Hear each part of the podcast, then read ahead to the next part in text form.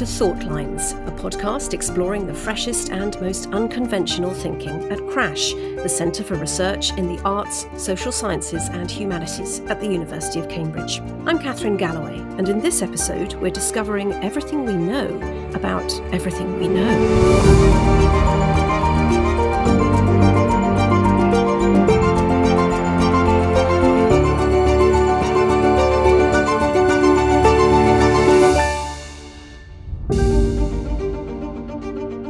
I'm talking to Dr. Inanna Hamati Ataya, founding director of the Centre for Global Knowledge Studies at CRASSH and a senior member of Darwin College, Cambridge.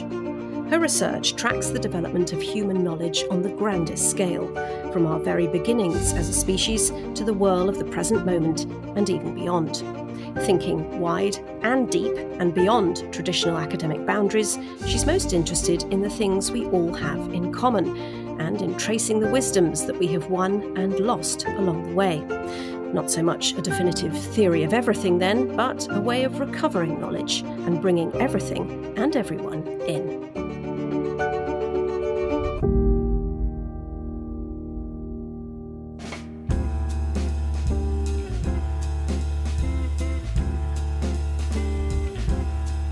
Inanna, it's lovely to meet you, although, of course, we're meeting in rather unusual times and Indeed. in an unusual way because we're not sitting face to face. We're recording in our separate homes, isolated, but hopefully still connecting.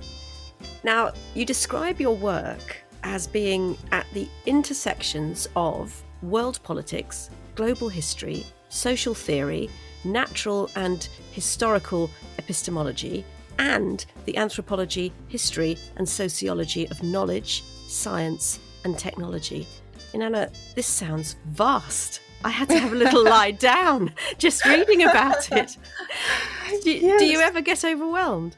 Well, I suppose, especially now hearing you uh, um, pronounce this very long sentence, I wish there was just uh, one field that sums up uh, all the the interesting questions and and uh, topics that I'm currently dedicating my time to exploring. And I sort of decided to coin a term, which is global epistemics, to try and summarize uh, these particular intersections so yes it's it's annoying it's a bit pompous but my own background has never i guess really been restricted to particular disciplinary boundaries my trajectory my training has taken me from uh, the natural sciences to the social sciences.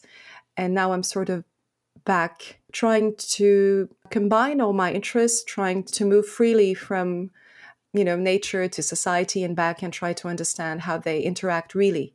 If the topic is interesting and, and fascinating and, and if you have interesting things to say about it i think you can start to connect um, at that level So you found your home a year and a half ago. You found the home for this kind of interdisciplinary deep work at CRASSH and Yes. in this in the centre that you launched, Gloknos, uh, which is the Centre for Global Knowledge Studies. Um, you launched it here in Cambridge in September 2017. And as you launched it, you wrote rather wonderfully that you imagined some extraterrestrial intelligent species visiting us and asking, What is the history of your kind? And you wanted to know, did we have any answer to that question that would reflect the advancement of our understanding of life on Earth, of our common history, of what different historical paths might have existed? And that struck me as a really original entry point into a research project. What would you say to that alien now? well i i wouldn't have any answer at this point yet and i think that um, i still think that this is the kind of wisdom that i was perhaps idealistically trying to to reach when i developed that project because you reach a point i guess in your intellectual development and your academic career when you wonder what all this knowledge and expertise add up to. And I felt that it it didn't particularly add to much wisdom. I suppose that this is when you start asking particular kinds of questions and questions that are that resonate with perhaps something that we used to have when there were all these big so called great narratives about human history, about our destiny, about our ethical ascent or moral decline, etc. And I've never really believed um, that these big narratives have ever been destroyed or that uh, the rise of science or the end of history or all these uh, different perspectives have put an end to our aspiration to say something meaningful about what we are and what we've become and where we might possibly be going. Um, I'm not a religious person. I am fascinated by religion as a social and cultural phenomenon, as um, a way of organizing social relations and relating to one another. But um, I think it's possible within a secular uh, philosophy of life and history to develop some kind of uh, common understanding of what we are. So, a, a great narrative that is not superstitious, um, that doesn't try to erase important and painful episodes of our human history, but that really makes sense of it, unless you really believe that none of that makes sense.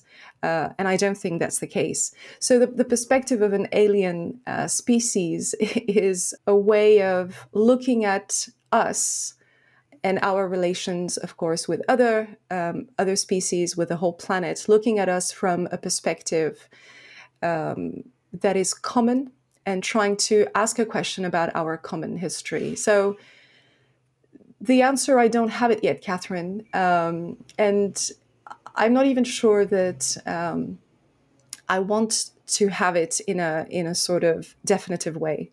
Uh, it's just an invitation to try and uh, recapture that sense of commonality and a, a sense of meaningfulness even if we have to make mistakes in the way that we tell these stories, because a, a, lot of the attempts in the past to tell inclusive stories have been very exclusive, in fact, have been um, just ways of erasing particular experiences, particular episodes, uh, differences, variety, etc.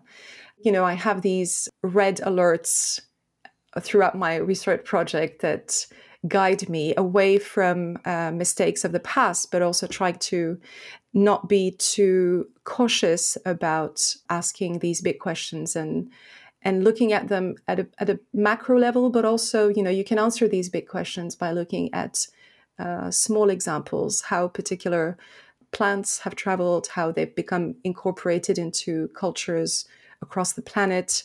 Uh, so it doesn't have to be these big, you know, um, uh, geopolitical or philosophical statements about what we are as a species, but it's just trying to tell a different story, a common story that uh, captures everything that we are, looking at us as both a natural and a social species.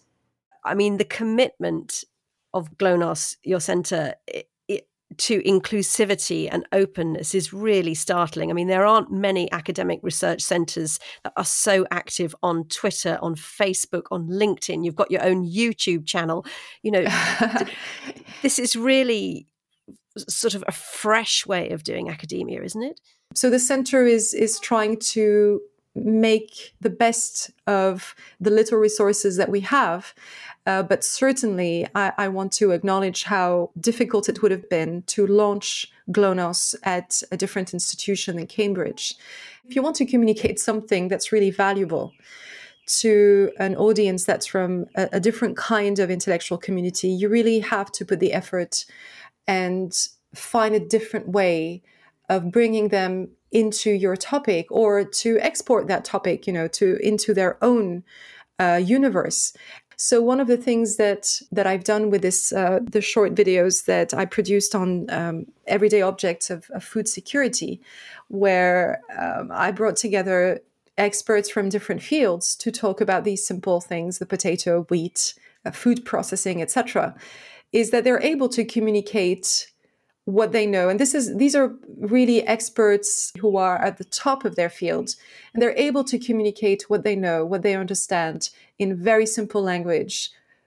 You know one of the things that i think is so creative about your approach is that way that you just turn expectations on their head. And i'm fascinated to know what was your world growing up? And when did you first start traveling and exploring beyond that world and thinking, I want to go here and here and here, both physically and intellectually?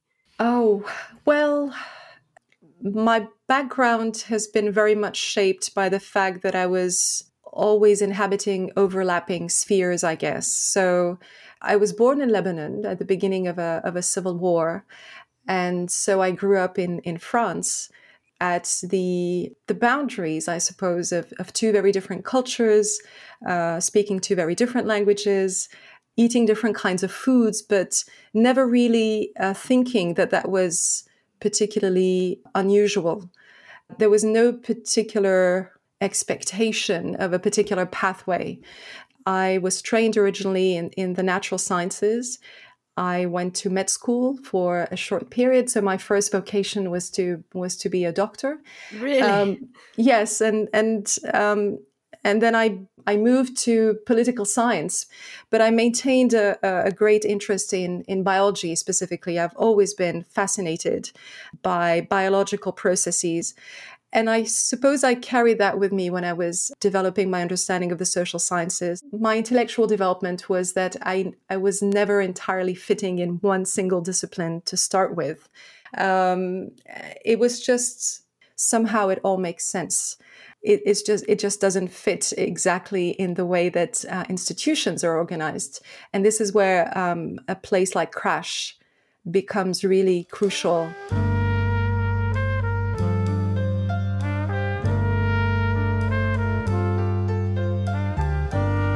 i've been so struck by the fact that on your personal website you talk about your academic projects but you also offer visitors um, a daily dose of jazz, as you call it. so, jazz music, clearly massively important. What is it about that type of music that moves you the most? That's the the other side of the coin of my deep belief in, in scientific knowledge and in our ability to develop rigorous ways of understanding the world. The other side is uh, is that it's a different way, I, I suppose, of connecting with reality, of understanding reality. Jazz music, in particular, has this incredible freedom, depth. I'm I'm just in awe of of the kind of linguistic potential some jazz is even uh, to me a, a, very spiritual experience. It's interesting because my my other uh, preferred uh, style of music i guess is um, is very much eh, the opposite in a way. It's more baroque music and specifically the the music of uh, bach uh, which is very structured but I, I find equal pleasure in in listening to both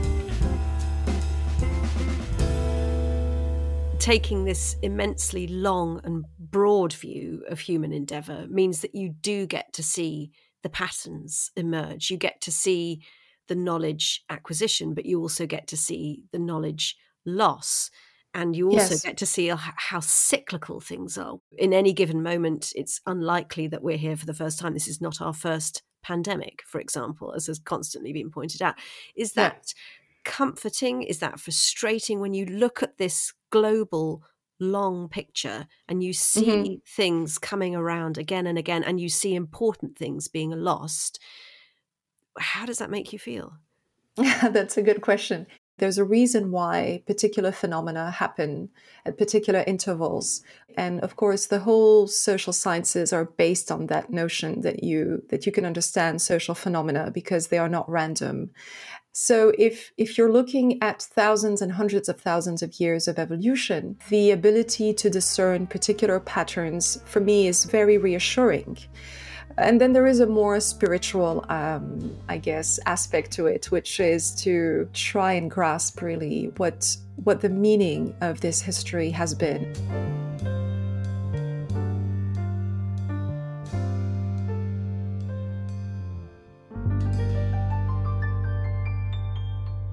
In your research here at Cambridge, you've chosen to focus really quite deeply on agricultural moments through history and our reliance as a human species on farming and the control of the environment. Why do you think that has been so central to understanding how we are and who we are through history. It's certainly the case that the way we inhabit the land, the way that we become dependent on territory uh, has shaped the development of societies and the relations among societies for centuries. You can tell it as a story of control, whether it, we're gaining control or losing control, why we decided to settle down and adopt this very tiring, very tough way of life that made us much more dependent on the land, on a few crops, and that introduced so many diseases that we were never subjected to. If you look at the world today, there are very few stories that you can tell that are inclusive. And over the long, long term, if you're looking at major human transformations, then the transition to agriculture and the globalization of the agricultural um, way of life is very much one of these very few major transformations that constitute a thread. And so for me, it was a very obvious candidate for the telling of a global story. At the same time, it sort of um, tied together all the different domains that I was interested in. It ties lots of domains within the humanities and social sciences, I'm looking at knowledge, and of course, agricultural knowledge doesn't doesn't start uh, with um, the industrial uh, agricultural production, but it starts from the very beginning, and and this already gives you a very long uh, a, a time frame. So we're talking about tens of thousands of years of knowledge knowledges being invested in uh, understanding the environment and then in, in selecting crops, uh, domesticating animals, exploiting them in primary and secondary ways, etc., etc. This also means that it connects our social and cultural histories with our natural histories. So there are many, many physiological transformations that happened to enable us to develop the kind of diets that we have developed. There are many interesting social transformations, of course, that have been related to the fact that suddenly lands became places where you needed to settle. So the the the, the beginnings of, of, of uh, permanent settlements in the form of villages, the way that cities developed, the way that people had to be managed administered, the way that crops had to be managed, the way that calendars set the rhythm for people's lives.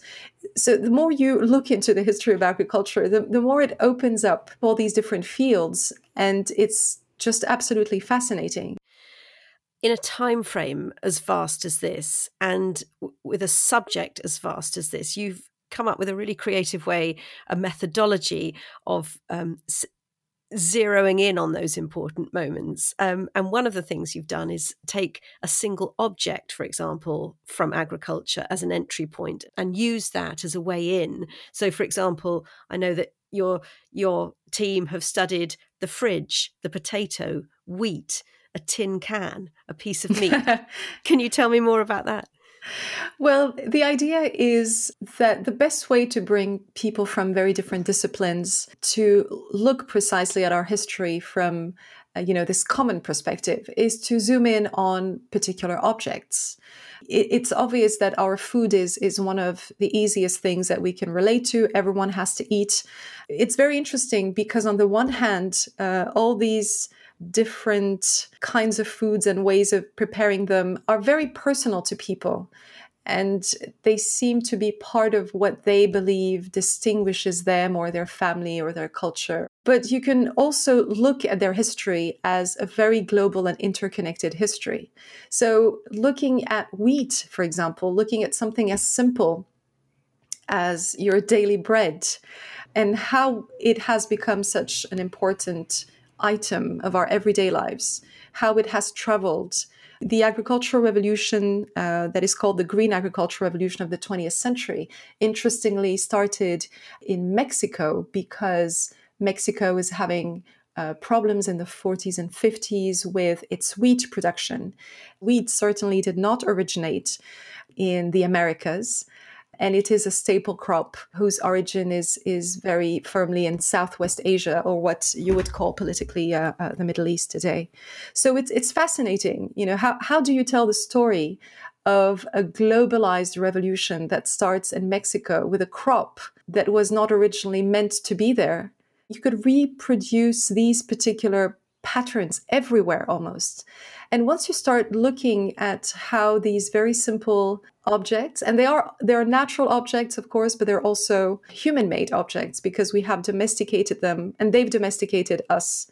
But they have become these cultural natural objects. If you look at their history, it is completely entwined with our own history, with our own interconnectedness. A lot of this happens through the exploitation of people's labor, the exploitation of people's lives, a lot of the uh, globalizing movements uh, that have made our agricultural um, systems possible today were based on uh, slavery, were based on wars. It is a history that combines so many different threads. I know that recently that you've started thinking more deeply about the behavior that makes us as humans unique, and that's the drive to keep moving. The impulse to explore and colonize every corner of our planet, however inhospitable, however much it doesn't suit us at the time that we arrive. Um, and that you think makes us different to every other life form on the planet. And that this impulse to travel, to move, to keep globalizing is as old as us. Can you tell me more about that? My project really is about looking at uh, this concept of globalization from a deep historical perspective that takes into account really our whole human cultural evolution. And if you precisely go back to the beginning of our own social transformations and the way that we have developed from one modest uh, species of African primates into this omnipresent species it's really a, a unique phenomenon uh, in the natural world. But I don't associate it necessarily with this recent modern notion of humans being explorers and always being moved by these positive values and by scientific spirit, etc., etc. What I do want to explore is what it was that set us on that particular unique trajectory. And this is what I'm exploring right now, starting from the very first uh, technologies such as stone tools, but also the first symbolic systems that have developed before writing uh, was even imaginable. Um, until the present time. And a lot of this I, I explore then for the past 15,000 years in the development of agricultural systems, um, which have traveled so much that today more than 7 billion people on this earth are relying on merely five different crops, which is absolutely crazy. But this is the kind of common global history that we have made. It is shaping our future in ways that are potentially very restrictive. So even people who are thinking about how we might uh, colonize other planets, etc., when you stop to think about what we've learned on this planet or the, the kinds of big paradigms that have directed our cultural and natural evolution, we we have explored really potentially one big paradigm, which is the agricultural mode of life even if we have industrialized etc but if we were to you know colonize a new planet today we would take that paradigm with us. It's very interesting to think of the way that we are now trying to design solutions for the big global problems and challenges that we're facing as a kind. And we're also still working within these paradigms you know how to improve particular crops how to preserve particular kinds of agricultural knowledges. I think when you're thinking at a, at a long temporal scale you start to wonder whether these big models were the only ones that were possible and how they became so prevalent so so dominant and whether it's possible to think outside of them and wh- whether it's um, you know whether they are what really have made us what what we are um, compared with other possible evolutionary trajectories.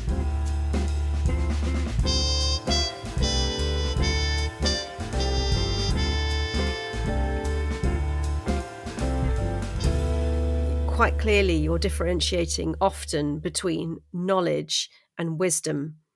And knowledge for knowledge's sake, which we can often see running a bit rampant in academia, and also then wisdom. What do we actually know? What do we need to know? And that's a much more emotional thing and a much harder one thing. Um, and you've also talked about the idea of unlearning being as as important as learning. You need to sort of burn a few fields before you can sow something else. And reading about your academic journey, so you started at the Sorbonne in Paris, then you went to Beirut in Lebanon, then you came to the UK and you've been at Sheffield, Aberystwyth, and now here in Cambridge. It strikes me that even though you're still adding knowledge all the time, you're consciously moving between quite different climates, intellectually speaking. So this is going to be a hard question, but what have you had to unlearn most as your career developed? Oh, that's an interesting question.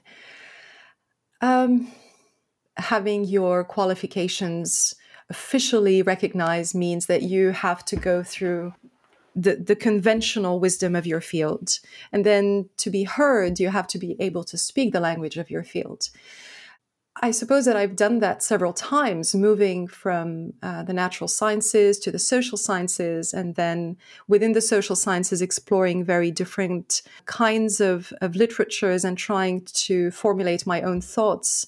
So you unlearn the foundations of your confidence as an academic, the terminology that you use, uh, the assumptions that make communication easier between you and, and, and your uh, colleagues remove all this this baggage that makes things easier and comfortable uh, the things that you no longer need to clarify and having now to clarify absolutely everything uh, which i think is is re- refreshing but it also it also reveals things that you, you've always taken for granted because once you're you, you start thinking across these fields nobody is really interested in what a particular community of scholars has has been disagreeing about for the past 10 years so yes i've, I've moved around uh, i've bought many one-way tickets uh, in my life and it's always exciting moving and and taking on uh, new positions engaging very different people and very different cultures. I taught in different settings with students from very, very different backgrounds.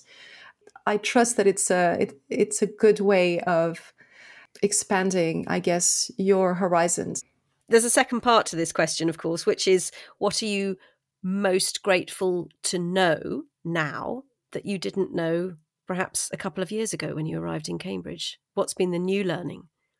My experience in Cambridge has been quite extraordinary it's it's enabled me to really develop my project and and interact with people without any restrictions without any boundaries it's wonderful to be part of a college where you can have lunch and be sitting next to computer scientists and, and archaeologists and botanists and have all kinds of conversations. One of the lessons, I guess, that I've learned is that there is no limit to the opportunities for learning and understanding more. And I've never been in a place where people who are so confident in their own work are also so open to new perspectives, to engaging with uh, with the work of other people if we go back to the idea of daily bread and everybody sharing this idea of breaking bread together, you've got these seminars that you call cum panis at lunchtime, yes. where you can literally come along from whatever discipline you are with your sandwich or your cake, break it, eat it together, discuss ideas. What gave you the idea for that? Just a sandwich seminar? The cum panis is is um, the origin of the word companions, and so intellectual companions break bread together intellectually. We invite people from all over the world and symbolically we ask them to bring something from you know their own country or their country of residence something they want to share and the only thing that is common is that interest in engaging people from very different perspectives around a common object. So we're talking about uh, architecture, we're talking about agriculture, or we're talking about um, social inequalities, etc. If if this is what interests you, then surely you would be interested in knowing how uh, that topic can be approached from very different perspectives. So the Cum Panis seminar is just a way of saying, well, I would like to make new companions today uh, across the boundaries and walls and and uh, sometimes uh, the abyss that separates different different fields. So it's all about the people and uh, what brings them together. It's been so lovely to talk to you today because it's rare that you meet somebody who is so accomplished in in so many areas who could have followed so many different directions. I, I oh, think it's, it's, very kind of you to say because when you look at your own life, you you tend to look at the things you didn't do that you wanted to do. This is really a, a work in progress, and, and wisdom is a work in progress, I suppose. So, well, Dr. Inanna Hamati Ataya, it has been such a pleasure to be your companion this morning, to not quite break bread with you, but certainly sit and talk together and think about some of these enormous ideas that you're tackling in your research. Thank you very much indeed for speaking to us on Thought Lines. Thank you, Catherine. It's been an absolute pleasure.